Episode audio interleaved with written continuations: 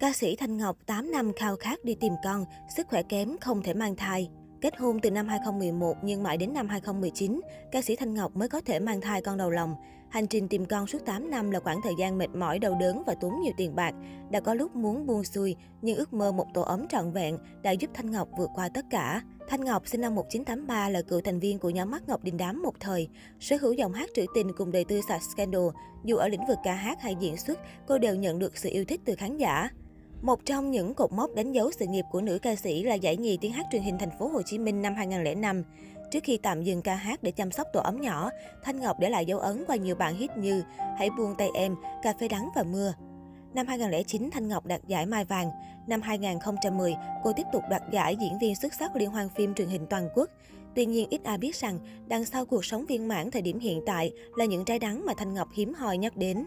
Năm 2011, khi đang trên đà thành công của sự nghiệp solo, ca sĩ Thanh Ngọc bất ngờ thông báo kết hôn. Sau 2 năm tận hưởng cuộc sống vợ chồng son, thì nữ ca sĩ mới quyết định lên kế hoạch sinh con. Tuy nhiên, một điều không may xảy đến khi Thanh Ngọc được chẩn đoán buồng trứng dự trữ của cô quá ít nên khả năng thụ thai bị hạn chế. Sau thời gian sử dụng các phương thuốc bắc, Thanh Ngọc đầu thai tự nhiên nhưng lại xảy chỉ sau 2 ngày. Từ cảm giác hạnh phúc, vợ chồng cô trở nên lo lắng. Cả hai tìm đến những phương pháp Tây y hiện đại nhất và hành trình 8 năm mong có con, gian nan, chính thức bắt đầu, khiến vợ chồng Thanh Ngọc hao mòn cả thể chất lẫn tinh thần. Cuối cùng, mọi nỗ lực đã được đền đáp bằng một bé trai khấu khỉnh. Nhớ lại khoảng thời gian khi nghe bác sĩ thông báo về việc khó có con, Thanh Ngọc bồi hồi chia sẻ. Đi tìm con rất nhiều khó khăn, tôi cứ làm rồi lại không được, hụt tới hụt lui rồi đủ thứ chuyện liên quan. Bỏ biết bao nhiêu sức khỏe, thời gian công sức mà không đạt được thì tôi cũng cảm thấy buồn. Đôi khi còn suy nghĩ, không biết bản thân đã làm sai điều gì để mà phải khó khăn đến vậy. Bởi mọi thứ từ trước đến giờ với tôi đều khá suôn sẻ, chỉ duy nhất đường con cái lại khó đến như vậy. Tâm lý không thể chấp nhận được sự thật của Thanh Ngọc xuất hiện sau khi chạy tới chạy lui khắp nơi, cũng như thử nhiều phương pháp khác nhau nhưng không đạt được kết quả như ý. Cố gắng quá chừng mà không được nên nhiều lúc tôi có cảm giác buông xuôi, kiểu như là thôi đi, đã cố gắng hết sức rồi, bây giờ mà không có con thì coi như cái số trời đã định, hai vợ chồng lại nương tựa vào nhau. Đến khi già thì chồng chăm vợ, vợ chăm chồng, có nhau là được, miễn sao cảm thấy hạnh phúc và vui vẻ. Thanh Ngọc nghẹn ngào.